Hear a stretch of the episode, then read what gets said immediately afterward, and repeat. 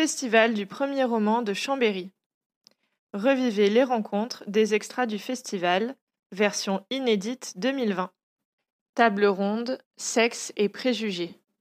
Avec Bénédicte Belpois, Arnaud Bertina et Gabriel Tulou. Il n'y a pas d'autre mot. Il va être dans, un désir euh, fou de cette femme, qui le met dans une colère noire d'ailleurs, parce qu'il il, s'en veut lui-même de réagir comme ça, d'avoir euh, ses, érections, etc., quand il la voit.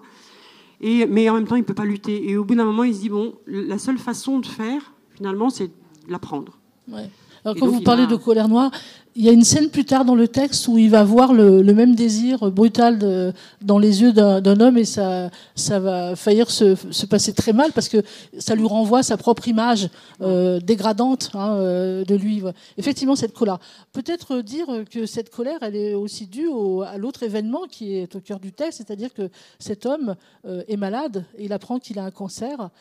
et donc, quand je parlais de Eros et Thanatos tout à l'heure, effectivement, il y a la perspective de la mort et en même temps, cette de la mort qui va peut-être déplacer quelque chose en lui, en tout cas. Bah, du, coup, ça le place dans une certaine urgence aussi. Euh, c'est-à-dire qu'il on va dire qu'il n'a pas trop le temps pour les, fioritures. Voilà.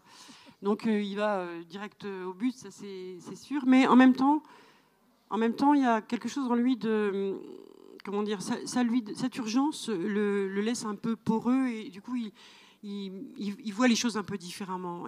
comme il est pressé, il, il y a, tout d'un coup, il y a des choses de l'ordre du sentiment euh, qui avant ne le touchaient pas, qui viennent euh, euh, le toucher. il s'aperçoit que les gens autour de lui lui ont donné aussi de l'amour. Ils sont, c'est vrai que c'est aussi une région qui est très, ils sont très isolés du monde et ils sont très pauvres quand même.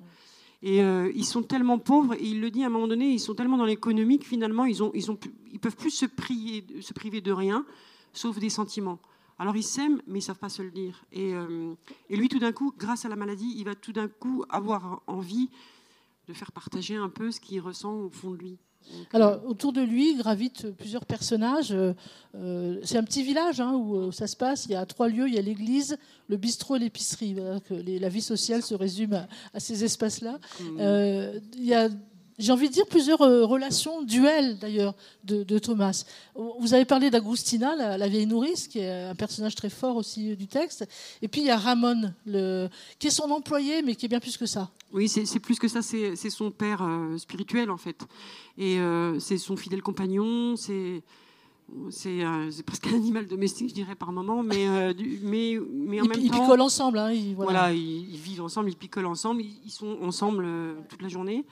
Et justement, entre eux, c'était une relation un peu de, travail quand même. tout d'un coup, lui, il va s'apercevoir de certaines choses, de l'importance de, Ramon, là, et, euh, lui donner un, autre statut dans sa vie. Et euh, au début, il, lutte un peu aussi là contre, mais euh, voilà, en, connaissant cette femme, tout d'un coup, il s'ouvre à d'autres d'autres champs des possibles, j'allais dire vraiment à une, certaine tendresse qu'il n'avait pas, qu'il avait en lui, mais qu'il ne laissait pas s'exprimer parce qu'il ne la comprenait pas. Donc euh, il a des, personnages. Heureusement, il, s'est construit avec des personnages un peu, euh, un peu piliers comme ça, où il a pu. Euh, il y a une figure paternelle, il y a une figure maternelle. Il y a, c'est pour ça qu'il est intelligent d'ailleurs. Hein. Mais son, le propos, c'est, pour moi, l'idée vraiment du, du livre, c'était comment on peut faire une belle histoire d'amour avec des gens qui sont, qui feraient pas rêver du tout. Euh, et c'est ça le, propos. Je, trouvais en lisant beaucoup de romans que dans les romans, c'est toujours comme ça. Il y a toujours une, fille magnifique euh, et très riche. Euh, lui, il est trader. puis elle a cherché un hélicoptère. voilà. Et bon. Voilà. Mais il y a, généralement, quand même, dans le roman, franchement, il faut être presque je sais pas, débarrasser des contingences matérielles, et matérielles pour pouvoir aimer. Quoi. Il faut être beau, intelligent. Vous, devriez en parler à Camille Emmanuel, qui a fait un très chouette essai qui s'appelle Lettre ouverte à celles qui lisent des romances, qui ferait bien d'arrêter. Parce que Camille Emmanuel, elle a écrit de la romance pour des raisons alimentaires à une époque. Et effectivement, ce que vous dites, c'est extrêmement formaté. Euh, il faut le, le type, il est très riche on fait du sexe, mais pas trop. Mm. Euh, ça reste euh, convenable, voilà. Et euh, voilà, effectivement, pas de problème matériel. Et la fille, bien sûr, elle va s'épanouir dans ce monde de luxe, etc. Bon, on n'est pas là du tout. Hein. Non. Non, on n'est on pas là du tout, du tout. Mais voilà, c'était mon propos. C'est comment, ce que souvent j'ai un espèce de raccourci, c'est comment on fait du beau avec du moche. En gros, c'est l'idée. Et c'était vraiment ça mon propos. voilà, une, histoire d'amour qui, qui, me parle plus Moi, je suis une fille de paysan, hein, je ne suis pas sortie de la cuisse de Jupiter. mais je me suis dit, si, je, si ça me plaît à moi, comme je suis Madame Tout le Monde, peut-être que ça va plaire au plus grand nombre. Et pour l'instant, ça, fonctionne un peu, on va dire. Alors, on va venir, euh, pour finir ce premier euh, aperçu de votre texte, à Suiza, donc qui donne son titre au, roman, euh, qui n'aurait pas pu s'appeler Thomas, il faut qu'il s'appelle Suiza, c'est sûr. Et donc, cette, personne, vous en faites un portrait extrêmement fouillé. Surtout, c'est quelqu'un que le, texte creuse petit à petit et on finit par, comprendre qu'elle n'est elle n'est pas ce à quoi les regards des autres la réduisent. C'est-à-dire, effectivement une fille qui rend folle beaucoup d'hommes autour d'elle. Euh, elle, elle, est lumineuse, elle, elle, suscite le désir, mais elle est un peu, elle est un peu conne, hein, elle est un peu mm. et on peut se la partager, voilà, hein, pour mm. dire les choses comme ça. Par rapport à la violence et à la domination, euh, il y, a un tableau assez terrible, je trouve, hein, de, mm. euh, à un moment donné, quand, bon, on va pas tout dire, mais il y a un homme qui vient, c'est Alvaro, le patron du bistrot, qui vient pour racheter. Il veut, il a, ok, on lui a pris Suiza, mais il veut la terre en échange. Donc c'est des corps qu'on monnaie, c'est des corps qu'on achète, etc. Voilà. Lui, il l'a déjà pris, il l'a acheté pour un poulpe. Hein, oui, c'est vrai, un poulpe. Mais oui, mais le, le, truc en fait, c'est alors on peut la juger euh, complètement idiote, euh, Suiza, effectivement, elle l'est quand même un peu, mais en fait, c'est pas une, elle n'est pas idiote comme ça. C'est une fille qui avait certainement au départ la même intelligence que tout le monde, Sauf qu'elle a eu une vie tellement euh, difficile dans l'enfance et dans l'adolescence qu'elle s'est arrêtée à un certain stade du développement. Ça, on le voit souvent. moi, je le vois souvent, dans, des fois, dans, mes patientes qui ont été très, très abîmées par la vie.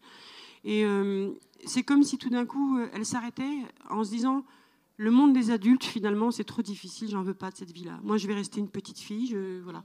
et, et, leur corps, qu'on leur a pris des fois, elles le donnent à tout le monde parce qu'en fait, elles s'en foutent. Euh, il leur appartient plus. C'est celui par qui le scandale est arrivé. Du coup, euh, alors soit elles lui font du mal, c'est normalement, ou elles le font maigrir presque au bord de la mort, ou alors elles le, scarifient, elles lui font du mal. Mais c'est encore une fois, c'est, je crois que c'est un moyen de lutte ou de préservation. Et elle, elle en est là, Suiza. c'est pour ça que dans la première scène où il l'apprend, on, on m'accuse souvent de dire que c'est une scène de viol. C'est pas une scène de viol. Pour moi, le viol, c'est il y en a un qui veut, l'autre qui veut pas, et qui le dit mais elle ne dit rien, elle s'en fout. Donc il l'apprend. Si une fraction de seconde, elle avait dit non, je veux pas, euh, Thomas, il redescend d'un étage hein, et il s'aperçoit que oui, effectivement, il est dans. Et vous n'auriez pas écrit cette scène? Et je n'aurais pas écrit cette scène. Non, non, c'est pour moi, c'est vraiment lui. Il est dans le fou de désir. Il, a, il a disjoncté, on va dire ça comme ça. Il la veut, il, la prend, et, euh, et, elle, elle dit, euh, elle l'a déjà fait pour d'autres, et pourquoi pas celui-là? Et tout d'un coup, et eux, mais et ensuite ça va évoluer leur relation, bien évidemment. Mais, euh, mais voilà, c'est pas une scène de viol. On y reviendra tout à l'heure, mais mm. vous décrivez un parcours que fait cette jeune femme, jeune fille, jeune femme, on ne sait pas trop dire, et qui, part de, la Suisse. Elle s'appelle Suiza parce qu'on va on va l'appeler Suiza, hein, c'est pas elle qui s'appelle. Hein, euh, et, donc elle, arrive dans le pays, dans le village, euh, on la trouve complètement, elle a fait du stop, elle, elle a couché, elle, a été prise par tous les, camionneurs qui l'ont prise en route, etc. Et euh, elle arrive très, très sale, très euh, animale, j'ai envie de dire. Hein, euh, et le texte, c'est comment aussi elle va se transformer euh, à, l'épreuve de l'amour, on va dire, euh, et de la tendresse. Voilà, on, va, on reviendra sur votre texte par rapport notamment aux mots. J'aimerais bien qu'on en parle, à la langue, euh, au dictionnaire, etc. Voilà. Je vais peut-être passer la parole à Gabriel Tulou, donc pour un, texte qui, je disais tout à l'heure, est tout à fait d'une facture tout à fait différente. Sauf que c'était des enfants, c'est un texte en plusieurs parties qui reprend, en le déclinant, le titre d'ailleurs, sauf que c'était moi, et la dernière partie, c'est Sauve, je crois, me semble-t-il. Voilà. Sauve, Sauve, voilà. Euh, qui peut s'entendre euh, de plusieurs façons. Hein, euh, je suis sauve, sauve-toi, sauve-moi, etc. je parlais tout à l'heure de, textes qu'on dit souvent chorales, mais ce ne sont pas des voix, mais en tout cas, vous avez choisi, pris le parti de, raconter cet événement. Donc, pour le dire rapidement, c'est le viol d'une jeune fille, Fatima, par un groupe de collégiens et on, découvre, euh, on découvre l'affaire d'abord par le prisme du personnel éducatif. Voilà. Peut-être expliquer un peu euh, ce choix comme ça de, diffracter un peu la vision que peut avoir le lecteur de cet événement par plusieurs personnes, avec des points de vue, on va dire, euh, un peu différents. Oui, donc oui, c'est vraiment un, roman polyphonique, je pense. Euh, l'idée, c'était euh, de partir d'un événement qui est un drame. Euh, un jour, le, livre s'ouvre sur un coup de téléphone. C'est le principal d'un collège qui décroche. On lui dit qu'une jeune fille va venir reconnaître huit gamins de l'établissement. Quand il demande les faits, on lui répond que c'est viol en réunion. Et il reste un petit peu. Sur le moment, il est, il est sidéré. Je crois qu'il ne se rend pas bien compte. Et donc cette jeune fille va arriver. Et ce que j'ai décidé de faire, c'est vraiment de traiter la question non pas du côté des enfants, mais du côté des adultes. Euh, parce que, évidemment, étant moi-même enseignante, euh, une des questions qui, me tenait à cœur, c'était quand il arrive quelque chose comme ça, quelle est la responsabilité Y a-t-il une responsabilité Et quelle est-elle des adultes? Et donc l'idée, c'était de faire entendre, sur un temps très court, qui correspond en fait au temps de l'enquête, D'où l'idée, euh, peut-être effectivement, comme on m'a dit qu'il y avait un petit côté policier en fait dans la, première partie, mais de faire entendre euh, différentes voix pour questionner la responsabilité. Quelle est la responsabilité administrative d'un chef d'établissement dans ce cas-là? Quelle est la responsabilité morale d'un parent?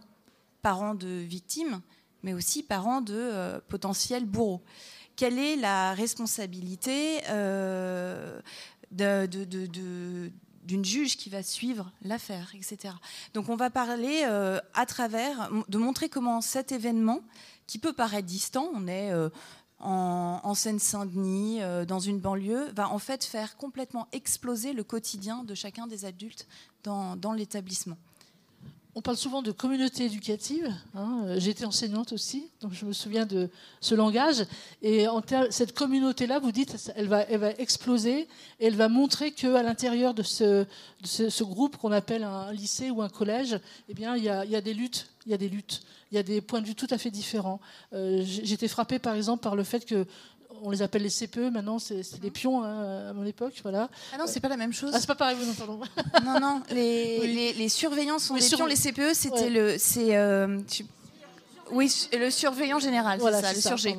Surgé, ouais, c'est ça. Ouais, il faut faire attention à ce que je dis là. Hein. Contrôle. Bref, en tout cas, ces, personnes, euh, elles revendiquent d'être près des enfants d'être près du quartier. Mais je sais pas si elle revendique, c'est un fait. En fait, moi, elles le disent, hein, mais c'est un fait. Oui. Ça, ça me. Vous savez, enfin, là pour le coup, c'est aussi un côté euh, où on écrit, euh, on fait de la fiction, mais on écrit évidemment à partir de ce qu'on connaît. Et euh, je trouve que, moi, je vois parfois de mes collègues qui passent pendant des jours et des jours sans regarder, sans dire bonjour aux surveillants. Les surveillants, ils sont dans l'établissement en permanence, ils connaissent les mômes mille fois mieux que nous ils connaissent toutes les histoires. Et dans un cas comme ça, c'est extrêmement épineux. Parce qu'à la fois, ils sont du côté de l'autorité dans le collège, et en même temps, en dehors du collège, ils habitent les tours avec les gamins, ils connaissent les grands frères, les cousins, les parents, etc.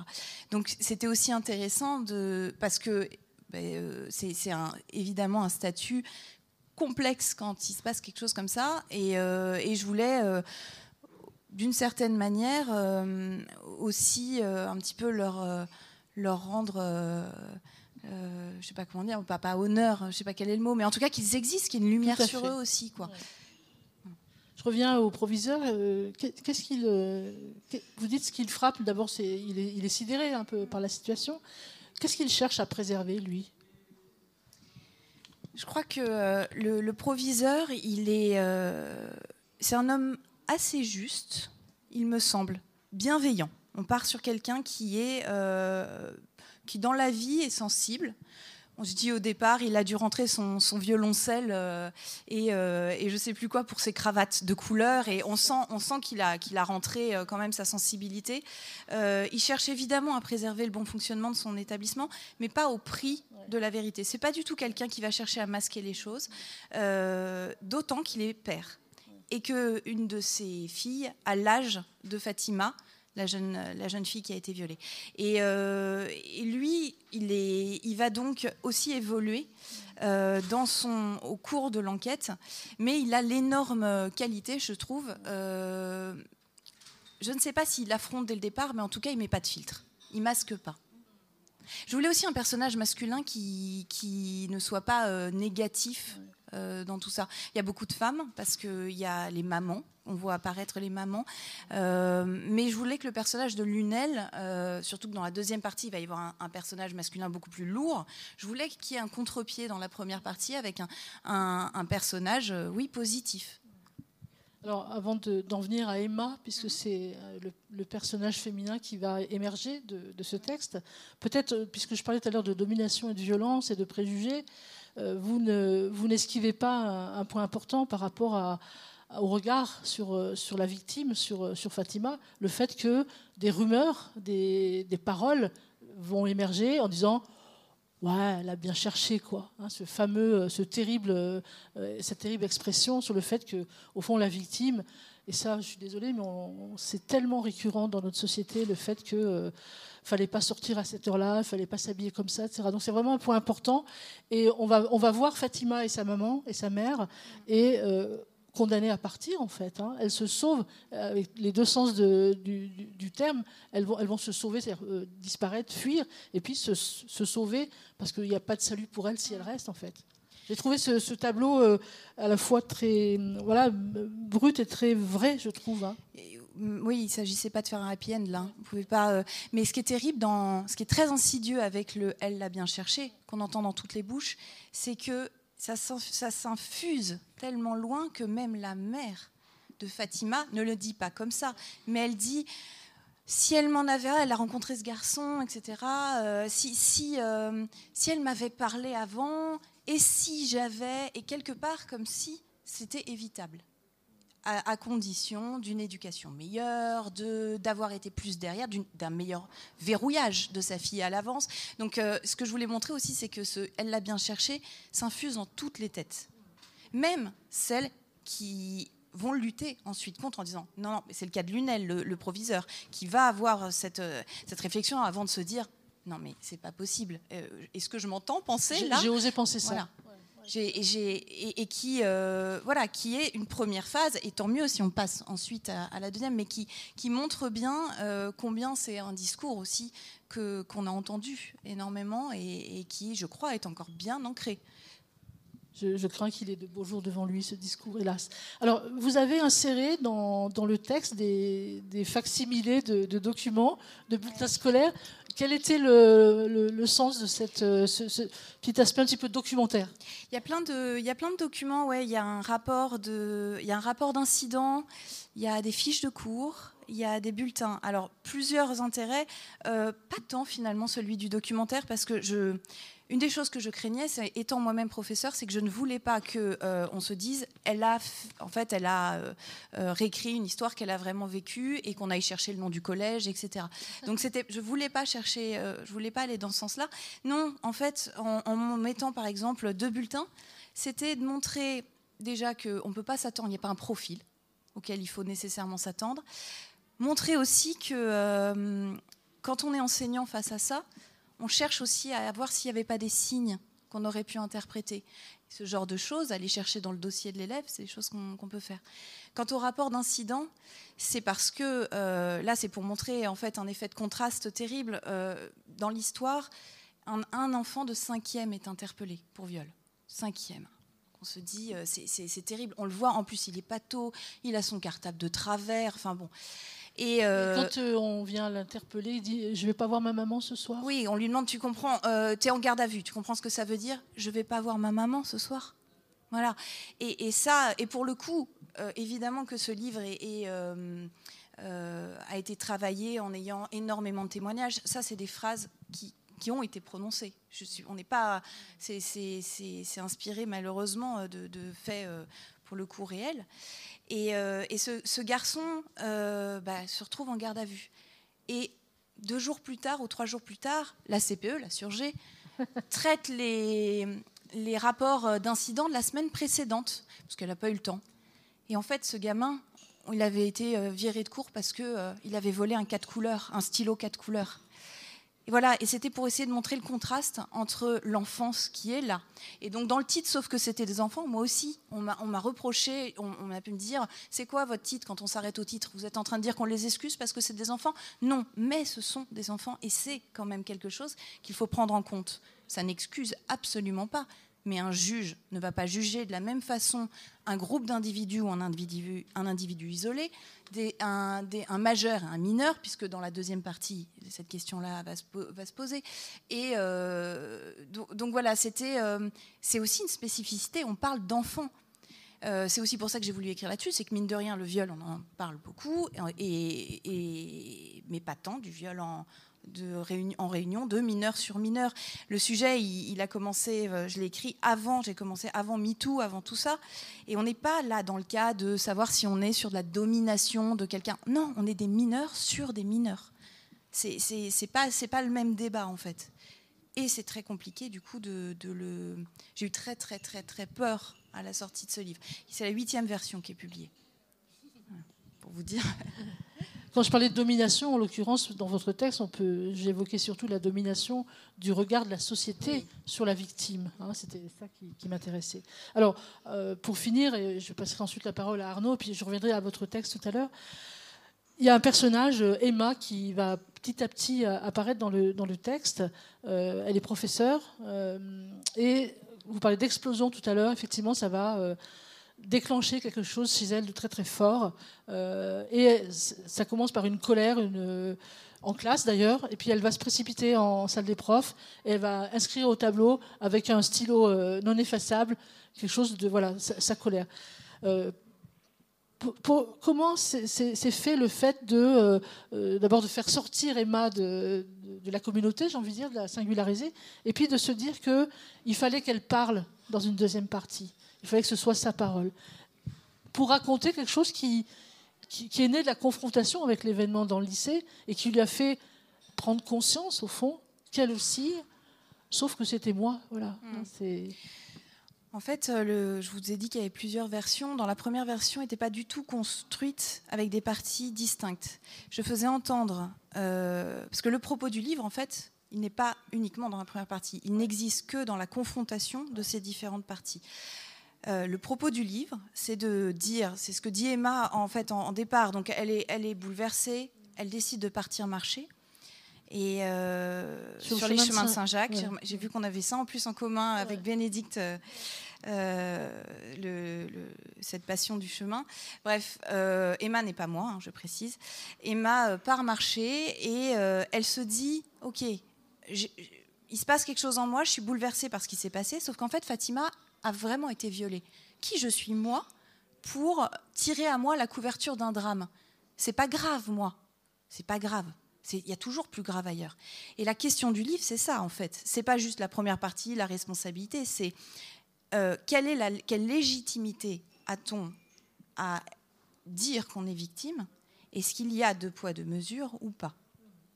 Et, voilà, et, j'essaye euh, euh, d'une part, avant tout, de soulever la question, parce que je crois que le, roman euh, a le droit et même le devoir de soulever des questions, même quand il ne sait pas y répondre. En l'occurrence, j'espère apporter sur la fin une, réponse, euh, la mienne. Je, voilà, Elle s'écrit dans la dernière phrase, la réponse, me semble-t-il. En tout cas, dans la dernière partie. Oui. D'accord, on y reviendra. Alors, Arnaud Bertina, euh, donc, tout à l'heure, j'évoquais le fait qu'on allait parler surtout de l'âge de la première passe, mais peut-être aussi de faire la vie. Très rapidement, euh, le contexte d'écriture euh, de ce, livre, ce sont plusieurs séjours que vous avez passés au Congo, euh, où, avec l'appui à la demande d'une ONG qui s'appelle Asie, vous avez rencontré des jeunes femmes, très jeunes femmes, ça va de 13 ans à plus de 20 ans, mineures prostituées, voilà, et très souvent mères de famille déjà. Alors on reviendra sur euh, le, rôle de l'écrivain. Vous en parlez beaucoup dans votre texte.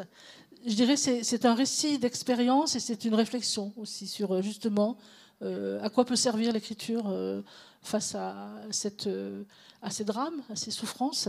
je commencerai. Alors peut-être vous, vous, avez peut-être des précisions à apporter sur ce contexte, mais ce qui ressort du texte, c'est qu'au fond, et vous le dites alors, ce que ça a déplacé en moi, c'est comment cette expérience, ces rencontres avec ces jeunes filles, euh, euh, vous êtes arrivé avec euh, ce que vous êtes, un Européen blanc et un homme, et ça a fait bouger des lignes en vous. Peut-être commencer, si vous le voulez bien, par cette question-là.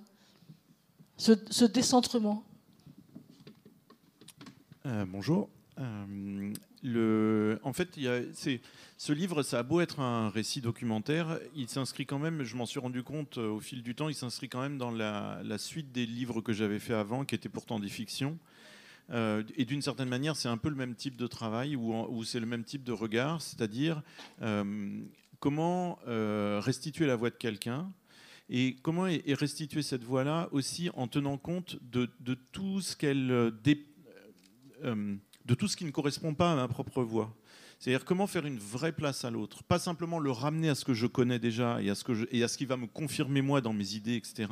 Mais justement aussi arriver à percuter que la personne vous dit des choses que vous ne comprenez pas ou avec lesquelles vous n'êtes pas d'accord et que, c'est sa singularité et que si je, gomme ça euh, par euh, manque de curiosité, par manque de respect, etc., ben en fait, je, je, la, ce n'est plus que ma voix, c'est plus que moi qui, qui pérore comme ça. Bon.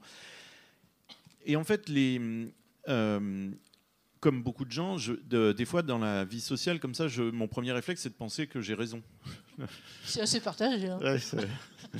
c'est horrible, mais c'est comme ça. Euh, et je crois que moi, une grande partie de mon élan vers l'écriture et vers la littérature, c'est justement pour essayer de me guérir de ça. Alors, c'est jamais un truc qui est définitivement acquis, c'est toujours un remettre en chantier. C'est-à-dire qu'il faut toujours refaire un livre pour à nouveau se bagarrer avec cette illusion d'avoir raison mais quand même, on progresse un petit peu. Et moi, je me suis rendu compte avec ces jeunes femmes-là que j'avais un peu progressé sur ce plan-là. C'est-à-dire que je les écoutais me parler. Euh, elles ont donc moins de 20 ans. Elles vivent dans une misère noire. Euh, il leur est arrivé quantité de, choses ultra-violentes. Euh, elles ont fait aussi des erreurs à certains moments.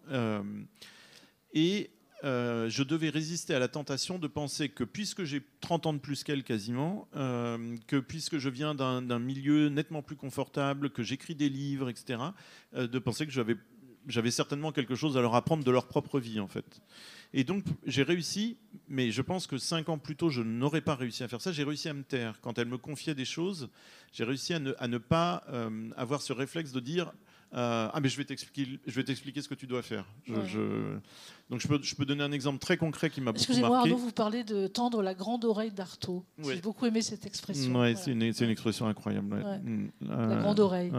Où il y a chez Nicolas Bouvier, il y a cet autre truc qui est euh, euh, prêter une, une, attention justement. Polyphonique au monde, alors que le reste du temps, on a tendance à, n'entendre qu'une seule, seule voix, la sienne. Euh, en fait, une jeune femme un jour m'explique, j'avais déjà beaucoup discuté avec elle, et puis euh, elle m'explique que sa mère l'a abandonnée quand elle avait 8 ans à Pointe-Noire, et euh, qu'elle est partie vivre à 200 km de là. Et je lui demande, euh, parce que je savais qu'il y avait en elle une très très grande tristesse permanente, je lui demande si ça lui ferait plaisir, de elle aurait envie de revoir cette mère qu'il a abandonnée 7 ou 8 ans plus tôt. Et elle me répond oui, euh, mais je ne peux pas, je n'ai pas l'argent du voyage et je n'ai pas l'argent des cadeaux avec lesquels je dois arriver devant elle. Spontanément, si je suis face à une Européenne qui me dit ça, une Occidentale, je lui dis mais laisse tomber les cadeaux, on s'en fiche complètement. Le vrai cadeau, c'est que tu as envie de la revoir et, et elle le prendra comme ça. Sauf qu'en fait, je ne parle pas à une européenne, je ne parle pas à une occidentale, c'est-à-dire je ne parle pas à quelqu'un qui a grandi dans un bain culturel où effectivement l'importance des parents aujourd'hui est très relativisée, on apprend à la mettre à distance, on apprend que les parents sont capables de nous faire violence, etc. etc. Sauf que je ne parle pas à ça, donc je parle à une jeune femme qui vit avec des dictons du genre les parents sont nos dieux sur terre. Donc, si je lui dis, moi, avec mon réflexe à moi, laisse tomber les cadeaux pour ta mère, je suis inaudible. Et il y a pire que ça, c'est que si jamais elle m'écoutait, justement parce que j'ai l'autorité du blanc, si jamais elle m'écoutait et qu'elle se pointait devant sa mère sans cadeau, sa mère serait peut-être capable, pour cette raison-là, de la refuser à une nouvelle fois. Et donc, je l'envoie vraiment au casse-pipe. C'est-à-dire, si elle se fait refuser une deuxième fois par sa mère, c'est d'une violence inouïe. Euh, juste pour cette question d'apporter des babioles. Quoi. Euh, eh ben, j'étais assez fier de me taire. J'étais assez fier de me dire, cette jeune femme-là, de 17 ans, déscolarisée euh, à l'entrée en sixième, déjà maman, dormant dehors, euh, se faisant violer une fois sur deux, etc. J'étais très fier de me dire, c'est elle qui a l'intelligence de sa situation, c'est pas moi. Et ça, c'est pas évident, mais je pense que c'est la littérature qui m'a beaucoup, beaucoup appris à de plus en plus faire descendre mon degré d'autorité.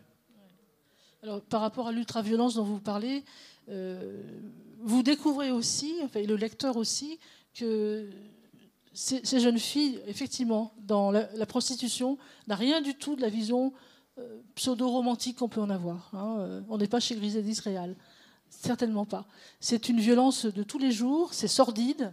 Vous le dites, elles se font plutôt violer la plupart du temps. Le client, quand il paye, c'est extrêmement rare. En fait, il ne paye pas. Éventuellement, il fait venir ses copains, puis ils passent tous dessus. Voilà, c'est ça la réalité. C'est terrifiant. Mais elles ont, elles ont vécu une violence antérieure qui est qui est aussi terrible et qu'on méconnaît en fait, je pense, c'est l'abandon en fait. Elles ont été rejetées par leur famille. D'abord, elles sont souvent orphelines, euh, abandon par, par, la mort, hein, euh, et puis elles sont rejetées par la famille parce que c'est une misère terrible en fait. Hein, euh, donc cette violence-là, elle, est tellement ancrée en elle et elle se, perpétue aussi à travers la prostitution. Je crois que c'est vraiment. moi, je vous remercie de, m'avoir éclairé sur cette dimension-là. Et puis, d'y apporter aussi une, dimension politique, puisque vous vous rappelez que, au fond, euh, ici, par rapport à tous les pays européens, tous les, pays occidentaux, si nous vivons dans un relatif confort, une, vie assez, paisible, c'est parce que euh, l'Occident continue aussi à piller les ressources euh, de ces pays. le Congo est un pays riche, riche en ressources, mais la population n'en voit absolument rien. Oui, oui, c'est complètement le cas. C'est même plus le cas à la rigueur qu'à l'époque coloniale. C'est-à-dire que le, pillage aujourd'hui par l'Europe de ces pays-là est beaucoup plus efficace qu'il ne l'était à l'époque coloniale. Et, euh, donc oui, si on paye le, litre d'essence 1,60€ ou 70, euh, c'est parce que le, le, prix que... Enfin, le, fait que le litre d'essence soit aussi peu cher, c'est au prix de cette misère faramineuse euh, euh, dans, des pays comme le Congo. Euh, Total et Eni, une, compagnie italienne, exploitent tout le pétrole congolais et la, population n'en voit pas la couleur de cet argent-là. Et ça débouche même pas sur des emplois puisque c'est des Européens qui exploitent les plateformes. Bref, donc oui, ces jeunes filles-là, en fait, j'ai été très surpris, je m'y attendais pas, je m'attendais à ce qu'elles me parlent toutes de ce qu'elles vivaient la nuit, alors qu'en fait non, la seule chose qu'elles ont à raconter, parce qu'à la rigueur, ce qu'elles vivent la nuit, ça y est, elles y sont déjà habituées. La seule chose qu'elles ont à raconter, c'est la première grande douleur de leur vie, c'est d'avoir été, alors effectivement, soit de s'être retrouvée orpheline parce que euh, dans ces marges-là de la population, l'espérance de vie est très basse. Euh, euh, soit d'avoir été abandonné pour les mêmes raisons, c'est-à-dire qu'au bout de 5 ou 6 enfants, on est obligé de se débarrasser des aînés, même s'ils sont tout jeunes, et on le fait d'une manière qui est sale, c'est-à-dire par exemple en décidant que l'aîné, la fille aînée ou le garçon, voilà, tout d'un coup, on va inventer une rumeur comme quoi il serait sorcier. Ça, c'est l'excuse pour, euh, pour virer l'enfant et que tout le quartier, effectivement, valide la chose. Euh, et sinon, il y a aussi euh, euh, tous les cas d'inceste. il y a aussi tous les cas de, parents qui prostituent eux-mêmes leurs enfants. et donc, les enfants finissent par se détacher de leurs parents quand même aussi à un moment. Et, tout ça s'explique par la misère. Hein. C'est-à-dire que dans d'autres parties de la population, il n'y a pas cette violence aussi extrême. mais effectivement, pour les filles, c'est le, truc dont elles se relèveront pas. C'est cette violence-là qui a été, qui s'origine dans la, vie, de la famille. Euh, et je, je, bêtement, voilà, je m'attendais pas à ça. Alors qu'en fait, quand vous êtes face à des mineurs prostitués, évidemment, c'est, évident, il faut imaginer ça en amont. Alors, deux petites questions pour finir avant de repasser la parole à Gabriel et à Bénédicte. La première, c'est, euh, je, commencerai par la photographie. Euh, vous avez décidé parce que vous, êtes, vous adorez la photographie, vous êtes un photographe amateur euh, depuis très longtemps, euh, de compléter ce texte par euh, un livre d'images, de photographies que vous avez prises vous-même. et vous dites des choses étonnantes, je trouve, sur la prose et la, photographie, en disant que la prose, pourtant vous êtes un grand prosateur, la prose, au fond, elle, elle l'entre dans les. Elle est trop explicative, elle l'entre trop dans les liens de causalité, elle est trop bavarde, elle s'attarde trop, alors que la photographie a une autre vertu, d'autres Et par rapport à l'avenir, parce que ces filles, finalement, s'imaginent un avenir. Hein, se rêvent un avenir. Euh, vous dites, euh, la photographie ne fiche pas seulement ce qui a été, elle, ouvre aussi euh, l'espace des possibles. Elle montre un avenir. C'est très étonnant, parce qu'effectivement, on a tendance à voir la photographie comme un arrêt, un arrêt qui bloque. Vous dites qu'elle ouvre. Peut-être que peut-être qu'elle ouvre dans ce cas précis, c'est-à-dire en fait avec des filles qui ont déjà un passé extrêmement douloureux et qui qu'elles traînent comme un boulet, c'est-à-dire que la plupart rêvent d'une autre vie, mais par exemple la plupart sont convaincus qu'il n'y a pas de dehors à cette vie-là. Par exemple, j'ai été très très ému quand certaines de ces filles-là me disaient que le soir dans les boîtes et les bars, euh, elles faisaient attention pour voir quel était le client ou le garçon qui serait moins violent que les autres et qui pourrait donc devenir un mari.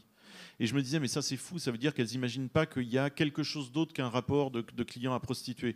Euh, alors que n'importe quelle personne ici, euh, dans, plongée dans un contexte comme ça, penserait tout de suite à un dehors de la chose. En fait, là, elles sont en enfer, il n'y a pas de sortie de cet enfer-là. C'est-à-dire, il y a juste la possibilité d'accommoder un peu cet enfer-là avec quelqu'un qui serait moins violent que les autres. Euh, la photo, en fait, à ce moment-là, les prendre en photo, ces filles-là, surtout dans les moments où elles posaient pour moi volontairement, c'est-à-dire c'était elles qui me demandaient euh, de, les prendre en photo, à ce moment-là, effectivement, ce que je photographie, c'est leur présent. Euh, et, ça, alors que la phrase du récit, elle, va agréger quantité de choses. Et, ces quantités de choses, c'est euh, des morceaux de leur présent, mais aussi des explications de leur passé, etc. Donc à ce moment-là, je, les, montre encombrées par toute leur vie, écrasées par ce qu'elles vivent. Euh, dans la photo, au contraire, je les photographie à un moment donné, et donc effectivement, tout est ouvert. Elles sont à ce moment-là débarrassées peut-être de leur passé. Leur passé n'est pas immédiatement visible sur la photo. Évidemment, si on en fait une lecture prolongée de cette image, on va pouvoir trouver des traces de ça. On va trouver des traces de leur passé. On va voir des tatouages sur le corps de l'une. On va voir une tristesse ou une mélancolie dans l'œil de l'une. Euh, et donc, on va pouvoir faire des hypothèses. On va pouvoir se dire, tiens, cette fille-là, son regard est pas si joyeux que ça. Mais pour la plupart, quand même, c'était un moment où elles se voyaient belles et, où on ne leur renvoyait pas leur passé. Donc euh, je me dis, oui, à ce moment-là, les choses sont ouvertes. Plus ouvertes peut-être que dans un texte littéraire. Dernière question, à quoi sert un écrivain dans cette euh, Vous la posez vous-même. Hein oui, oui, euh, alors c'est très compliqué. Je pense vis-à-vis -vis des filles, je pense à pas grand-chose. Et en même temps, ce pas grand-chose, il faut essayer de le détailler un petit peu. Au départ, j'étais très euh, sceptique. Euh, au fil des, voyages, j'étais de plus en plus sceptique. Et puis un jour, il s'est passé cette petite chose. Euh, donc, c'est des jeunes femmes déscolarisées très tôt. Hein. donc, encore une fois, donc qui ont pas du tout, qui sont pas habituées au livre, qui sont pas habituées à écrire et qui sont encore moins habituées à se confier, à parler d'elles. Donc, les moments d'écriture étaient des moments, c'était la planète Mars pour elles, c'est-à-dire elles comprenaient pas pourquoi je leur demandais ça, elles voyaient pas l'utilité de la chose, etc. Et un jour, j'étais dans une salle de réunion avec une des formatrices et euh, une de ces jeunes femmes vient me trouver. Elle me dit Est-ce que je peux reprendre mon texte Je voudrais le retravailler? En fait, en vrai, elle ne le retravaillait pas vraiment. Je voyais bien qu'elle le recopiait. Enfin, elle changeait pas grand-chose, etc. Mais ça a duré plus d'une heure. Et euh, une fois qu'elle est repartie, la formatrice m'a dit bah, Tu vois, ça, si ça leur servait à rien, jamais elle serait venue te retrouver en, passant une heure, ce qui pour elle, en termes de concentration, est hyper long. Euh, puisqu'elles vont pas à l'école, euh, si ça lui apportait pas quelque chose. Donc ça lui apporte un endroit, ça lui apporte quelque chose. Mais quand même, c'est vrai que ça m'apporte beaucoup. enfin, c'est bête à dire. Je pense que ça m'a apporté 100 fois plus qu'à elle. Ensuite, il y a un autre endroit, c'est la bienveillance. Et je pense que ça, quand même aussi, alors c'est très difficile à quantifier, mais je pense au fil des voyages avoir réussi à les convaincre de ma bienveillance. Elles voyaient que mon regard était un, regard euh, bienveillant. Amical? alors amical, c'est un grand mot. C'est compliqué parce qu'il y a trop de différences entre nous pour qu'elles se disent ou que moi je, me dise amie de ces filles. Mais de la bienveillance. Et c'est pour ça que le, au cours du dernier séjour, elles ont toutes voulu que je les prenne en photo. Cette fois-ci de manière posée, alors qu'elles me voyaient le reste du temps les prendre en photo. Je pense que c'est parce que ça y est, elles, me signifiaient qu'elles avaient confiance dans mon regard. Et je pense que cette bienveillance-là, c'est déjà beaucoup en fait. C'est-à-dire que tout d'un coup, se dire, tiens, le blanc, non seulement il passe ses journées avec nous, il déjeune notre repas avec nous par terre dans la cour, mais en plus, euh, il nous écoute tout le temps. Ça fait six mois, ça fait trois ans qu'il nous écoute. Et en plus, il nous prend en photo et il y a une complicité, il y a une forme de d'affection, etc. Et, là, je pense que voilà, c'est un peu comme une caresse, quoi. C'est-à-dire, ça fait du bien. Ça fait du bien de se dire, tiens, c'est bizarre, je comprends pas pourquoi, mais il me respecte elles sont respectées par leurs formateurs, hein, et c'est des gens fantastiques. Elles sont ultra respectées par les infirmières qui vont les trouver dans les bordels. Mais là, moi, je suis un blanc, c'est encore autre chose. C'est un, ovni, c'est bizarre un blanc. Qu'est-ce que ça fout là et, donc de, finir par être convaincu par cette bienveillance-là, bah, voilà, ça, fait un peu de bien. Après, malheureusement, concrètement, dans le, au quotidien de leur, enfin, je, ne change rien à leur quotidien. Ça, je, suis d'une impuissance colossale par rapport à ça. D'accord. Gabriel Tulou, dans votre texte, dans la première partie, il y a un personnage, je crois que c'est le CPE, me semble-t-il, euh, qui dit Je ne serais pas venu éducateur si j'avais pas le désir de réécrire la fin. Et j'ai trouvé cette expression tout à fait. Arnaud parlait de bienveillance, tout à fait intéressante. et j'ai envie de, de, transférer cette question à la littérature. Est-ce que la littérature, c'est réécrire la fin? Je suis désolée, c'est l'heure de l'apéro, là, mais. non, mais surtout que je suis complètement inspirée par. Oui. Euh,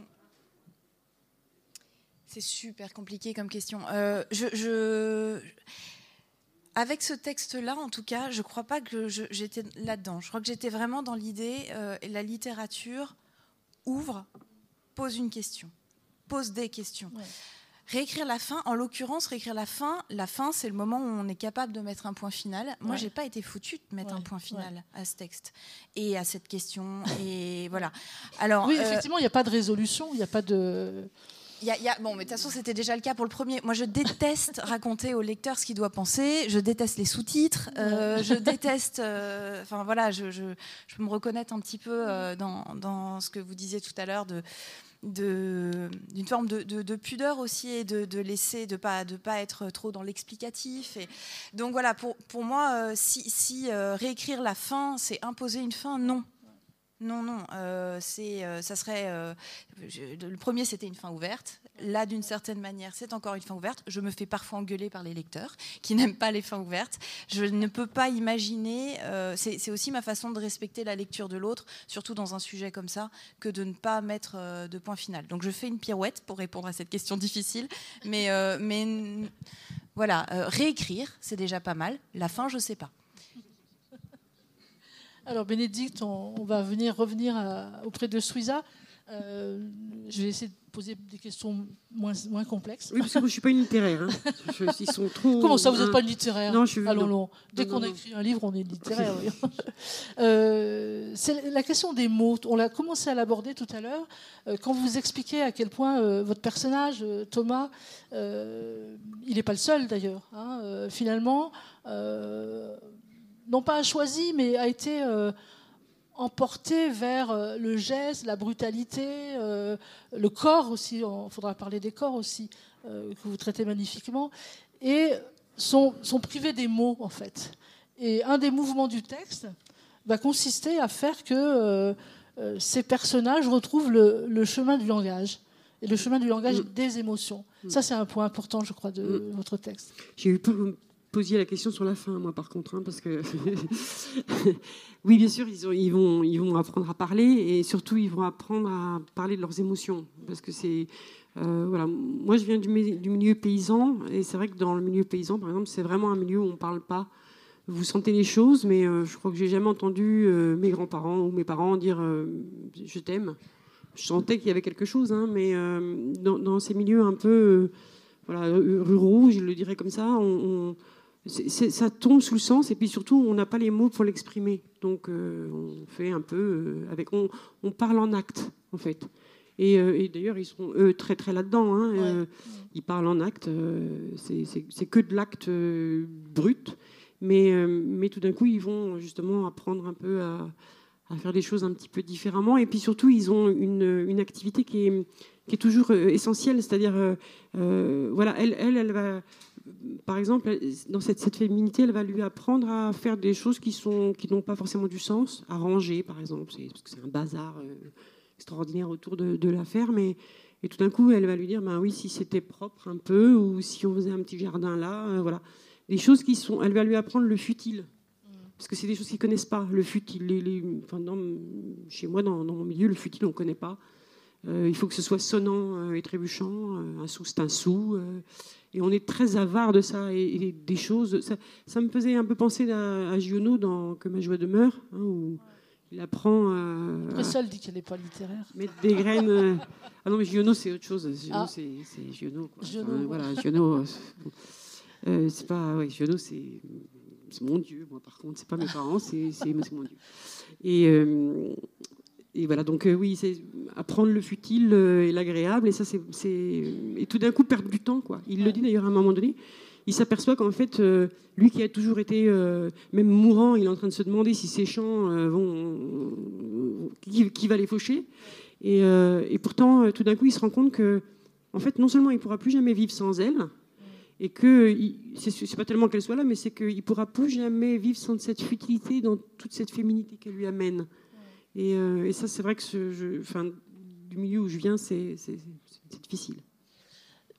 Il, affirme à plusieurs euh, reprises par rapport à ce, discours et ces mm. regards qu'on mm. porte sur elle, mm.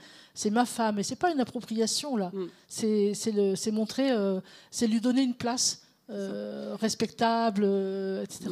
C'est tout, toute la différence. En fait, c'est le. Alors pour le coup, c'est le, le, joug qui vous libère. C'est-à-dire euh, quand elle est tellement, elle est tellement naïve que évidemment tous ceux qui la veulent l'apprennent. Et tout d'un coup, de, de, lui, c'est d'ailleurs le curé qui vient lui dire épouse-la. Si tu l'épouses, tu lui donnes un nom, tu lui donnes ton nom, et du coup, elle sera plus cette espèce d'animal errant. Et paradoxalement, en lui mettant des chaînes, tu les lui enlèveras. Et, ça, je, trouve que c'est assez vrai. Je, je, le vois beaucoup dans chez des fois des, filles qui sont euh, très. Voilà, c'est un peu ça. C'est le fait de trouver un mari. Ben, trouver un lien qui libère, en fait. Et puis surtout, parfois, ben, au lieu de. Moi, je me souviens, j'ai travaillé un peu en Suisse au début de ma carrière et il y, avait des, gens, enfin des, agriculteurs très très perdus dans, la nature. Ils, ils, achetaient des femmes, c'est ça comme ça. Il y avait un journal et c'était des Guadeloupéennes qui venaient. Et, euh, j'avais euh, mis au monde l'enfant d'une femme qui était venue comme ça. Elle avait connu son mari sur une photo, euh, voilà. Et il avait payé le billet d'aller. Alors il payait le billet d'aller, mais pas celui de retour. Hein, donc du coup, tu es obligé de rester là, brave. Mais mais je lui avais dit, mais comment tu fais Enfin, comment c'est possible ça Comment Elle m'avait dit, mais tu sais, c'est pas grave parce que chez moi, de toute façon, c'est 15 par jour. Alors un par pour la vie, ça me bat. Moi, je suis bien. Hein. Et puis en plus, euh, il est gentil avec moi, il tape pas. Donc euh, c'est des, trucs comme ça qui sont euh, finalement une chaîne en enlève des autres. Et c'est paradoxal, mais c'est comme ça. Et des fois, il n'y a pas d'autre avenir que ça. Et ce qui explique, ce qui explique la fin, parce que voilà, c'est juste pas possible de, de, vivre sans lui. Quoi. Alors au début, le personnage de Thomas, il, il, se, il accepte assez bien qu'elle ne parle pas, en fait. Hein, c'est pas très important. Ça aussi, c'est une des prises de conscience, c'est que, donc elle parle pas l'espagnol, c'est qu'il va falloir euh, trouver les mots, en fait. Et donc, il lui achète un, dictionnaire. Hein, euh. Oui, parce qu'il commence à se rendre compte, euh, comme ça, que, bon, oui, c'est bien, mais elle peut dire café, bonjour, etc. Mais en gros, et d'ailleurs, c'est Agustina qui se moque de lui en lui disant Ah, ça ne suffit plus que de faire l'amour avec elle, il faut qu'elle te parle en plus. Euh, et, et, oui, et puis lui, il a, envie, il a envie de lui dire des choses, il a envie de comprendre des choses d'elle. Et, euh, et, ça suffit plus, effectivement, ce, côté charnel. Il y a aussi, il a envie de. Il, le dit, j'ai envie qu'elle parle, j'ai envie de la comprendre, j'ai envie d'être fier d'elle. Et, euh, et, du coup, il va essayer de, lui apprendre. Et, elle, est, idiote, mais elle a une bonne mémoire. Donc, elle, ça marche bien, elle apprend. Il y a un petit truc contre les Suisses, parce que quelqu'un lui dit Mais pourquoi pas un dictionnaire Suisse, espagnol. Mm. Oui, mais euh, ils parlent français. Alors, c'est quoi ces Suisses? Avec leur banque et tout, mais ils n'ont même pas une langue à eux, quoi. Mm. Qui vont piquer celle des autres. Pardon? Oui, ils en ont trois. Non, en fait, ils en ont, parce que je suis, une nationalité suisse aussi. C'est pour ça que je me moque un peu de mes compatriotes. Mais euh, ils ont. C'est l'autodérision. voilà. Mais c'est parce qu'ils en sont euh, assez fiers quand même. Non, ils ont quand même une langue à eux, qu'elle romanche, mais il est très, très peu, très peu parlé, en fait. Très bien.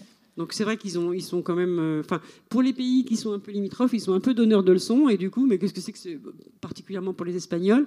Surtout quand, quand, moi je dis que je suis suisse là-bas, ils ont toujours l'impression que je suis l'héritière des banques suisses, donc je suis pleine de pognon. Donc euh, voilà. Et, et, du coup, euh, voilà, c'est un peu un pays donneur de leçons qui, qui a beaucoup d'argent, qui réussit et tout. Et, c'était une dame qui m'avait dit ça, mais ils n'ont pas de langue à eux, qui sont allés piquer celle des autres, les Italiens, les Allemands, le Français. non, si, voilà, ça c'était un événement, euh, quelque chose d'un peu vrai qui s'était passé, euh, dialogue. Alors, avant de peut-être passer la parole euh, au public, je reviens un petit peu vers vous, Arnaud, sur les paradoxes en fait que vous soulevez dans, votre texte. Tout à l'heure, voilà, ces filles, elles croient encore à l'amour, elles cherchent un mari, un love. Hein, voilà, c'est l'expression faire la vie. J'aimerais bien qu'on s'arrête là-dessus, puisque le recueil de photographies a repris cette expression qui vient des filles elles-mêmes. Le soir, elles vont faire la vie. Oui, alors euh, euh, quand j'ai entendu ça la première fois là au Congo, je, n'avais jamais entendu l'expression et depuis il y a quelques personnes de temps en temps qui me disent qu'elle existe aussi en français, mais je l'ai vraiment jamais entendue et surtout elle n'a pas le sens euh, qu'elle a au Congo, qui est vraiment donc une sorte d'euphémisme pour parler de la prostitution. Mais justement, c'est un euphémisme assez sidérant, quoi. C'est parce que d'en faire la vie, il y a quand même l'idée un peu bah, justement de faire, c'est-à-dire d'être acteur, alors que dans la prostitution, il y a, en tout cas dans cette prostitution là, il une passivité euh, terrible, quoi. C'est-à-dire, euh, je, subis. Euh. Donc déjà, il y a cette contradiction-là, et puis faire d'en faire la vie, il y a aussi, comme justement, il y a l'idée d'être acteur, et puis qu'il y a ce mot vie qui normalement est toujours connoté un peu de manière positive. L'expression est un peu trop heureuse pour désigner cette prostitution-là, qui est une prostitution terrible. Donc, euh, donc ça, oui, ça m'a, beaucoup marqué quand je l'ai entendu. Euh, après, le, ce qui est amusant, c'est de, d'essayer de faire, pareil, de prendre au sérieux ces expressions-là, c'est-à-dire de pas tout de suite leur faire la leçon comme je viens de le faire là maintenant, c'est-à-dire en disant mais tu une expression trompeuse, toi. Euh, c'est au contraire d'essayer d'entendre quand même ce qu'il y a là-dedans. Pourquoi? Parce qu'en en fait, les filles, quand elles vont, même ces filles-là, donc qui ont déjà vécu vraiment et qui vivent l'enfer, le, en fait, elles sont euh, le soir à 17h, à 18h, elles sont excitées à l'idée d'aller en boîte et d'aller dans les bars. Donc, euh, euh, donc ça s'entend d'en faire la vie, cette excitation-là. C'est-à-dire, bah oui, on va quand même danser, on va boire, on va être avec les garçons, etc. Et donc elles sont à un moment très schizophrène de leur parcours. C'est-à-dire que ce sont encore des adolescentes heureuses de sortir alors qu'elles savent très bien et s'illusionnent pas du tout sur la dureté de ce qu'elles vont, de ce qu'elles vont subir. Et d'en faire la vie, il y a ça. Alors c'est pas comme, euh, par exemple, il y a, c'est euh, en Martinique où se prostituer se dit faire boutique mon cul. là, là, clairement, il y a quelque chose d'heureux, quoi. Il y, a, quelque chose de joueur et de malicieux, quoi. Euh, donc d'en faire la vie, c'est moins fort, le curseur est plus bas, mais il y a un tout petit peu ça aussi. Et je me dis, bah tiens, au lieu de faire la leçon à l'expression ou à ses filles, eh ben non, je dois entendre ça, c'est-à-dire que tiens, il y a un soupçon, il y a un soupçon d'amusement, il y a un soupçon de, position d'acteur, eh ben je dois pas, je dois l'entendre et je, dois euh, le rappeler. Et donc dans le livre, ça m'a amené à garder ces moments de, joie, de fête auxquels j'ai pu assister, ces moments de blague, ces moments bah, où il y avait une atmosphère très électrique dans la cour parce qu'elle se faisait belle pour sortir. Euh, c'est pas pour atténuer ce qu'elles vivent, c'est au contraire pour ne pas les enfermer dans le statut de victime. C'est pour bien rappeler que même une victime, même quelqu'un qui vit dans des conditions atroces, il y a normalement encore des moments où euh, il y a de la vie, il y a de l'humour, il y a de la liberté qui s'exprime. Et, le livre se termine sur ça, c'est-à-dire en fait le mystère, c'est la lumière. C'est comment ça se fait que toutes ces filles ne sont pas déjà folles elles devraient toutes être folles. ce qu'elles ont vécu est trop minant. Euh, or, je suis obligé de constater qu'elles ne le sont pas du tout. Et donc, de, si je ne relève pas ces scènes de, fête ou d'amusement, bah, le livre est incompréhensible. Parce que tout le monde me dirait, mais ensuite, tu, tu les décris pas folles. Ah bah oui, mais elles le sont pas. Bon, mais comment elles le sont pas? Ben, Donc en fait, pour que le, pour que le, euh, pour coller au plus près de ce qu'elles sont et de cette vie qui est encore là, qui est encore à sauver, euh, je, devais euh, ne pas masquer ces expressions-là, je devais ne pas masquer les moments de fête, etc. Par rapport à votre position, votre positionnement, euh, rappelez, enfin précisez que vous ne les avez jamais accompagnés dans les lieux de prostitution. Il ah, fallait, enfin si, mais à certains endroits vous n'êtes pas allé. Alors, je ne suis pas allé chez elles, dans les quartiers où, euh, où elles vivent. Euh, par contre, je suis allé dans les. Au contraire, j'étais tout le temps en maraude la, la, nuit. Là où elles vivent. Voilà. Mais par contre, ce que je faisais, c'était. Je, je n'ai quasiment pas du tout fait de photos dans ces lieux-là, par contre. Euh, d'abord parce que c'était trop dangereux pour. je risquais de mettre en danger le travail des infirmières si on me voyait faire. et puis ensuite, justement, pour qu'elles ne me voient pas, elles, faire ça. C'est-à-dire qu'elles ne me voient pas enregistrer des preuves qu'elles ont été prostituées. Euh, parce que là, le but, c'est de les aider à, devenir autonomes financièrement, à ne plus avoir besoin de la prostitution. Et s'il reste trop de traces de ça, je participe à quelque chose de dégueulasse dans ce cas-là. C'est-à-dire, j'ai beau vouloir parler de leur situation, en fait, ce que je fais, c'est beaucoup plus leur faire violence à ce moment-là. Donc, euh, quand j'étais en maraude le soir, je ne prenais pas de photos. Alors, petite projection, euh, ce livre, vous dites, vous, vous y tenez beaucoup, il est très important pour vous. On peut imaginer qu'il va changer, encore une fois, votre rapport à la fiction, euh, qui va laisser des traces? Ah, ça, je sais. Je... Il, il, laisse des traces, mais dans mon, dans mon parcours d'écriture, euh, c'est-à-dire j'ai appris des nouvelles choses en l'écrivant, euh, mais par contre je ne sais pas s'il va changer beaucoup mon rapport à la fiction. En fait, je, plutôt ce qui s'est passé, c'est que je pensais jusque-là que la différence entre la fiction et, le documentaire était assez nette. Euh, et je me rends compte qu'en fait l'éthique d'écriture est la même dans un cas comme dans l'autre. Mmh. et donc en fait ça a plutôt flouté la, la distinction entre les deux trucs. Et en fait je vois plus bien exactement la différence. Euh, entre un documentaire, par exemple, quand je donne la parole à des ouvriers euh, ou à ces jeunes filles-là, euh, elles me racontent leur histoire. Je n'ai pas la possibilité de vérifier ce qu'elles me disent. Obligatoirement, dans toute histoire qu'on se raconte, il y a toujours une part là aussi d'interprétation, de fiction. On invente, on bricole les choses pour y a de la fiction partout, en fait. Euh, je ne suis pas certain que le fait qu'il s'agisse d'une enquête que je peux prouver à base de photos, je ne suis pas certain que ça empêche le, euh, le livre d'être plein de ces fictions-là. Donc, euh, pour moi, la, la, la, la, zone est devenue très grise entre les deux, là où je voyais avant. Du noir et du blanc. les photos sont en couleur. Elles sont très belles. Alors, Gabriel Tulou, on a compris votre éthique d'écriture je pense qu'on l'a comprise. Moi, je me suis posé la question. Euh, euh, vous, êtes prof, hein, vous avez des enseignants autour de vous, vous avez des lecteurs, des lectrices parmi vos collègues. Euh, comment le, livre a été reçu? Ça, ça m'intéresse. Alors, finalement, j'ai assez peu de mes collègues qui me lisent parce que je ne dis pas en salle des profs ce que je fais. après, il y en a qui... En revanche,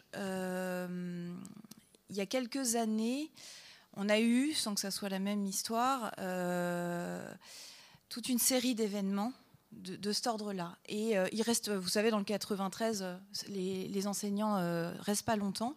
Il ne restait que très peu euh, d'enseignants qui auraient pu voir des liens. Et ceux-là, je les ai tous prévenus du projet. certains m'ont lu. et ont été hyper bienveillants. Vraiment, m'ont remercié pour certains. Euh, et d'autres, pas encore. Mais en fait, euh, je suis pas trop du genre à, tanner les gens de me lire. Donc, euh, surtout sur un texte comme ça, qui c'est un texte qui, mine de rien, était assez lourd euh, à écrire et qui est lourd à porter depuis pendant le confinement. Il est sorti en janvier. Pendant le confinement, il y a eu quelques euh, opportunités d'en parler et en fait, je les ai refusées en disant euh, on est déjà confiné, je ne vais pas rajouter, c'est de la radio, des petites radios, des choses comme ça. Et, c'est vrai que. C'est un, livre, je suis contente de l'avoir fait. Je, suis, il y a une forme de fierté d'être allée au bout. Mais euh, je, suis enfin, voilà, j'ai envie de passer à la suite aussi. Très bien. Alors, euh, Bénédicte, vous m'aviez prévenu, euh, faites-moi taire parce que je suis très bavarde, mais finalement, ça s'est bien passé, moi je trouve. Euh, et je vous m'avez dit surtout, ne me faites pas parler d'Espagne parce que ça va être terrible. Alors, je voudrais quand même qu'on en parle un petit peu.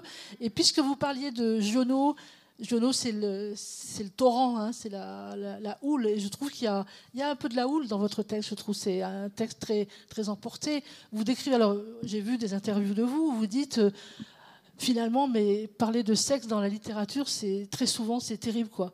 C'est bête. Euh, c'est vulgaire, c'est une sorte de vocabulaire. De vocabulaire, tout à fait. C'est-à-dire que comment écrire? Parce que euh, en fait, on est très, très ennuyé avec euh, les scènes d'amour parce que soit vous faites, enfin moi de ma profession, je suis sage-femme quand même. Donc du coup, un, si d'emblée comme ça j'écrivais, je ferais quelque chose d'un peu médical. Mais les, les, termes médicaux sont absolument impossibles en littérature. Je, c'est toujours des mots avec des V, des G, vagin, verge, enfin, c'est des trucs affreux. Rien que d'en parler, j'ai des froids dans le dos. Et du coup, euh, alors, si on veut parler, alors des fois on bêtifie un peu, hein, on, les transforme même dans la vie courante. Hein. Euh, j'ai des, petites jeunes qui viennent me voir en me disant j'ai un truc là en bas euh, à la foufoune. Enfin bon. Donc on en fait quelque chose d'un peu mignonné parce que c'est hard. Et du coup, c'était ça la, difficulté de la scène d'amour, c'est comment ne pas blesser, comment ne pas choquer et comment ne pas être non plus cuculapraline. Ça c'est super dur. Et c'est pour ça qu'au début, j'ai commencé à écrire et quand on écrit des scènes d'amour, vous savez, on pense toujours à sa grand-mère. Euh, c'est. Ah bah bon oui, je... sais pas, à sa famille. On va relancer un débat là. on pense à sa famille. On se dit qu'est-ce qu'ils vont penser de moi? Ou même mes lecteurs, qu'est-ce qu'ils vont penser que c'est ma sexualité? Voilà. Non, je pensais, moi, je sais pas pourquoi je pensais à ma grand-mère, parce que c'était quelqu'un qui était quand même très. Elle était. C'était. Enfin, je, me disais, si elle lit mon bouquin, elle, va se retourner, la pauvre, dans sa tombe. Enfin, bref, je. Non, mais c'est pas. J'avais un petit côté comme ça. Je me suis dit, voilà, puis, puis mes enfants, tout ça. Euh. Et d'ailleurs, ma fille, euh, quand elle l'a lu, une de mes filles m'a dit, mais non, maman, mais t'écris pas des trucs comme ça. Tu fais des clafoutis. Et du coup, j'ai dit. Bah, la réception pour la famille, c'était. Voilà. Et elles étaient un peu. C'est ça. Donc, euh, oui, c'est, pour, la, deuxième, c'était un peu compliqué. Mais voilà. Et puis, oui, c'est, c'est, vraiment difficile de parler d'amour en termes de, déjà de vocabulaire. Après, d'émotion. Je, pense qu'on, excusez-moi, on jouit pas tous pareil. Et du coup, euh, du coup, voilà, c'est, puis qu'est-ce qui est de moi, de ma propre, mon propre vécu et tout. Et alors, je, je, me suis dit au début, je vais écrire sous un pseudo, comme ça, tranquille. Voilà. Donc là, ça m'a déjà bien libéré. Après, j'ai pris deux verres de, enfin, un verre de vin, parce que ça aussi, ça fait un peu tomber les tabous quand même. Vous avez dit deux d'abord. Hein. Oui, non, j'ai dit un. Non, mais j'ai dit deux parce que je lui racontais tout à l'heure que quand, quand Monsieur de Manet euh, des éditions Gallimard m'a vu, m'a dit Madame Pupois, vos scènes d'amour, comment faites-vous? Je lui dis Je bois, Monsieur. je, je, bois un verre de vin. Il m'a dit Buvez-en deux, buvez-en deux. Donc c'est pour ça. Je bois effectivement. Et du coup. Voilà, donc il m'a dit buvez-en deux. Et euh, je, crois que j'ai besoin de ça quand même, oui. Le problème, c'est qu'on s'habitue vite. Et je voudrais pas finir comme Bukowski quand même. Et, euh, du coup, euh, les émotions sont difficiles à, donner. Je, ma perception des choses est différente. Et, voilà, comment, le lecteur, je, vais faire attention de ne pas le choquer, puis en même temps de ne pas faire bisounours ou je sais pas quoi. C'est difficile. Gabriel voulait réagir? Oui, juste à, quelque chose que tu viens de dire sur euh, le fait de dire, il y en a qui disent, euh, euh, oui, bah là j'ai un problème en bas. En fait, moi je me suis aperçue dans le collège justement de l'inverse, c'est-à-dire que quand on dit ça, mine de rien, il y a une forme de pudeur. Et on a la conscience qu'on va dire un mot, si on dit sexe, si, qui, pourrait poser problème. Dans un moment où justement on n'arrête pas de demander comment, il y a plein d'émissions sur qu'est-ce qu'il faut dire aux enfants, comment...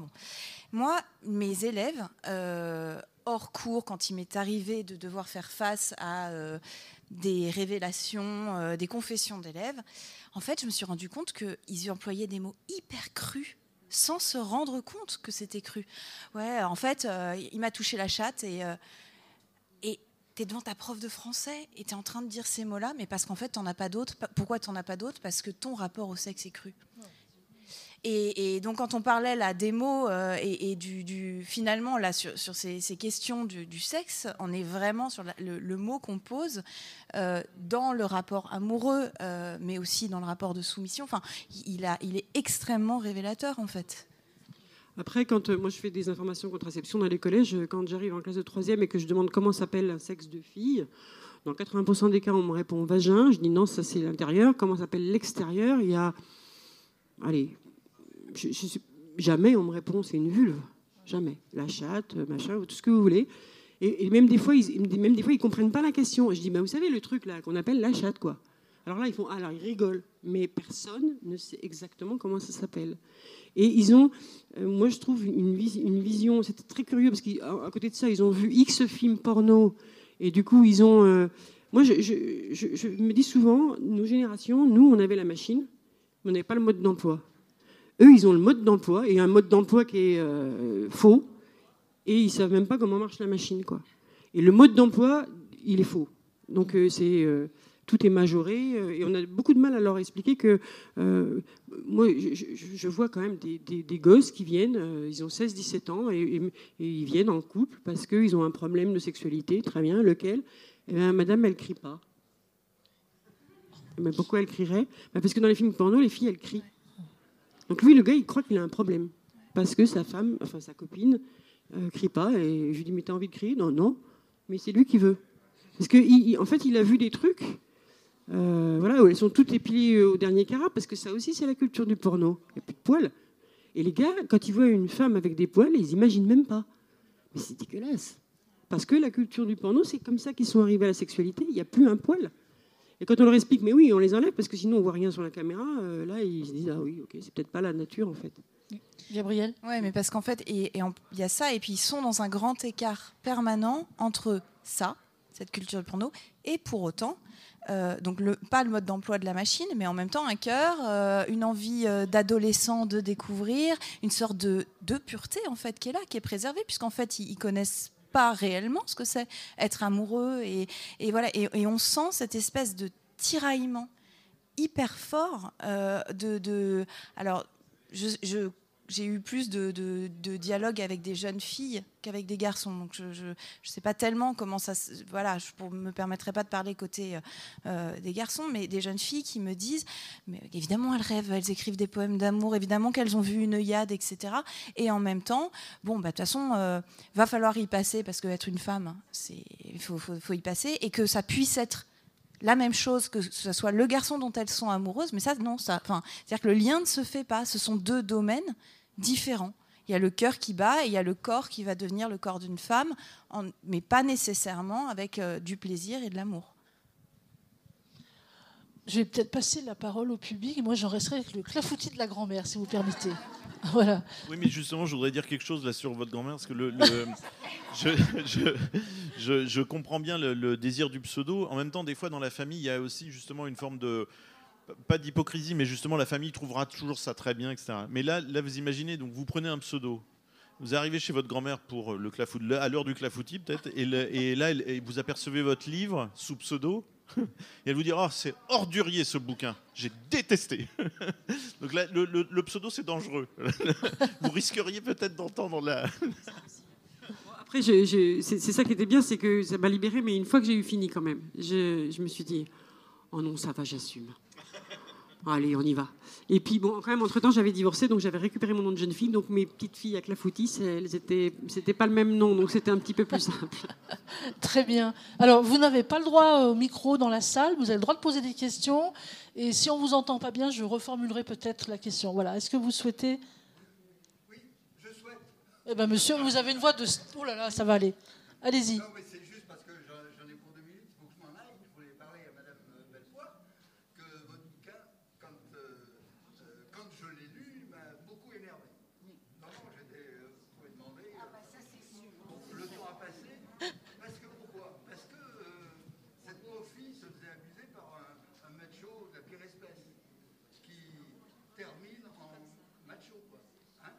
Ne spoilez pas la fin. oui. Alors je sais, il y a des gens, il y a énormément de gens qui m'en veulent euh, pour la fin, notamment. Je, me rappelle à Sablé, il y a un monsieur, il a descendu toute la rue en me disant Madame Bellepoivre de fin. Mais votre bouquin, c'est pas possible. Mais euh, mais c'est un acte, enfin c'est un acte d'amour. Pour moi, il n'y a pas d'autre solution possible. Je vous assure, c'est pas possible. Avec ces personnages-là, et puis mon histoire d'amour est tellement belle pour être vraie que ça peut pas être, ça peut pas durer. pour moi, j'ai essayé de faire une fin, euh, voilà. L'amour c'est beau, mais c'est beau. Mais moi, je, franchement, je l'ai écrit comme euh, quelque chose de beau et de, c'est merveilleux. C'est les personnages au départ qui sont pas si simples, mais je vous assure que c'est beau. Moi, je, voilà. Alors, oui.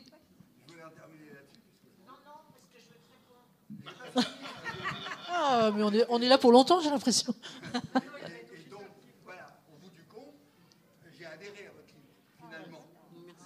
Je trouve que, euh, d'abord, vous avez une très belle écriture, donc euh, on, rentre dedans, on va jusqu'au bout. Euh, forcément, cette histoire d'écart de, entre cette jeune un peu demeurée et ce vieux rustre. Il n'est pas si vieux que ça, hein, il a 40 ans. Hein. Ouais. On est jeune à 40 ans. Parce que s'il est vieux à 40 ans, nous, on est des dinosaures. Hein, euh, Dominique, tu as la parole.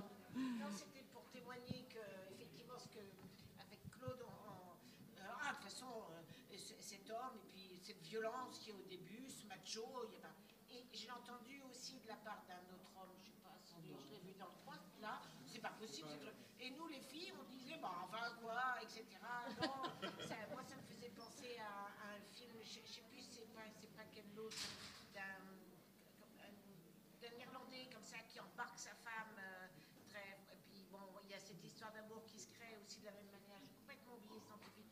Et à chaque fois, je défendais ce point de vue, mais je dis non, c'est pas. C'est un, russe qui. Euh, il, y avait une histoire d'amour qui se crée comme ça. Et je trouvais que c'était plus sensible chez les hommes, cette, euh, ce rejet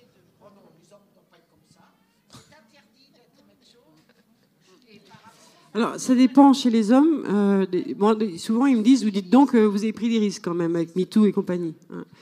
Mais euh, ça dépend. Il y en a, il y a je me rappelle d'un ami, je le disais, à qui j'avais envoyé le livre, parce que c'est vrai que comme c'est une voix masculine, euh, je, je voulais quand même pas être trop hors champ. Et il m'a envoyé un. Il été sympa parce que je lui ai donné le, le soir et il m'a envoyé un texto à 2h du matin et il m'avait juste mis la phrase il m'a dit T'es un mec en fait. Et ça, je, et ça m'a, je me suis dit Bon, c'est bon. je tiens le truc quoi. Alors,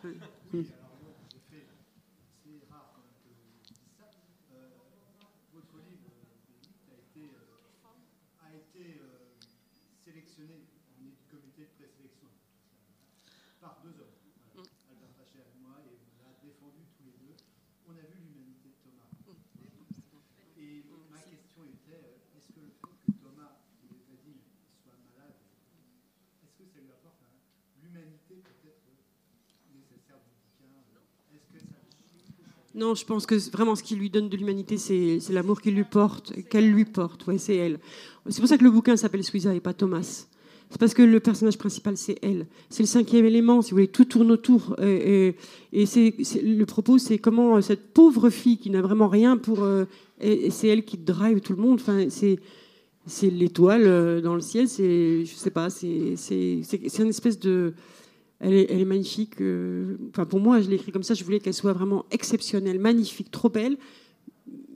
Son intelligence, on s'en fout. C'est sa tendresse, sa, féminité et euh, ce côté positif de la femme. C'est pour ça que j'ai- été très malheureuse. J'en disais, vous savez, quand vous écrivez, vous imaginez que oui, vous allez être une star tout de suite. Puis vous n'avez pas imaginé les critiques. Et euh, la première critique négative que je l'ai, pareil, je l'ai pris en pleine gueule. hein, je vous assure, j'ai pas dormi de la nuit. Et c'était une nana qui, qui m'attaquait sur quelque chose sur le. Mais comment ça se fait que c'est une sage-femme qui écrit des trucs comme ça? Et ça, ça m'a fait du mal. Parce qu'elle, elle, elle parlait aussi de féminisme et tout, machin. Et ça m'a fait super du mal parce que j'avais j'avais envie de lui répondre, mais ma pauvre, mais moi je passe mes journées, euh, je, je crois qu'elle n'est pas plus féministe que moi. D'abord, je fais sage-femme, hein, voilà, et je, passe ma vie à côté des femmes, à, leur trouver un toit. En plus, je suis en PMI maintenant, donc c'est trouver un toit, qu'elles se fassent pas taper dessus, qu'elles qu'elles- qu'elles puissent manger à leur faim, que je m'occupe de toutes celles dont, personne ne veut, qui n'ont pas de papier, qui sont psychiatriques, etc. Il n'y a pas plus féministe que moi. Et, de, m'attaquer là-dessus, j'ai trouvé que c'était vraiment très très difficile pour moi, sur ma profession, et comment moi, en tant que sage-femme, je pouvais écrire des trucs comme ça. Je me suis dit, elle n'a rien compris. Elle a rien compris. Parce que c'est, c'est, euh, c'est, avant, enfin, c'est un- c'est une, pour moi, c'est un ode à la femme. Comment une femme, même toute simple, va révolutionner ce gars? Et ça, ça m'a, ça m'a fait pas bien. Enfin, j'ai, j'ai voulu réécrire, je voulais faire un faux compte, aller balancer des trucs et tout. Puis après, euh, heureusement, euh, j'ai, j'ai un, compagnon qui m'a dit Vas-y, tu, tu veux faire la croisade ou pas? Parce que là, ma pauvre, tu vas, tu vas ramasser. quoi. Donc, bon. Je me suis dit, oui, il a raison. euh, Il faut, que- faut que j'accepte de vivre avec ça. Quoi. Puis heureusement, c'est des trucs un peu sur, sur Internet. Heureusement, il y a, tout d'un coup, il y a, quelqu'un derrière qui fait une super critique. Alors, ouf, hein, a- on fait ça quand même hein, pendant un moment. euh, et puis on reprend un verre de, de rouge. Voilà.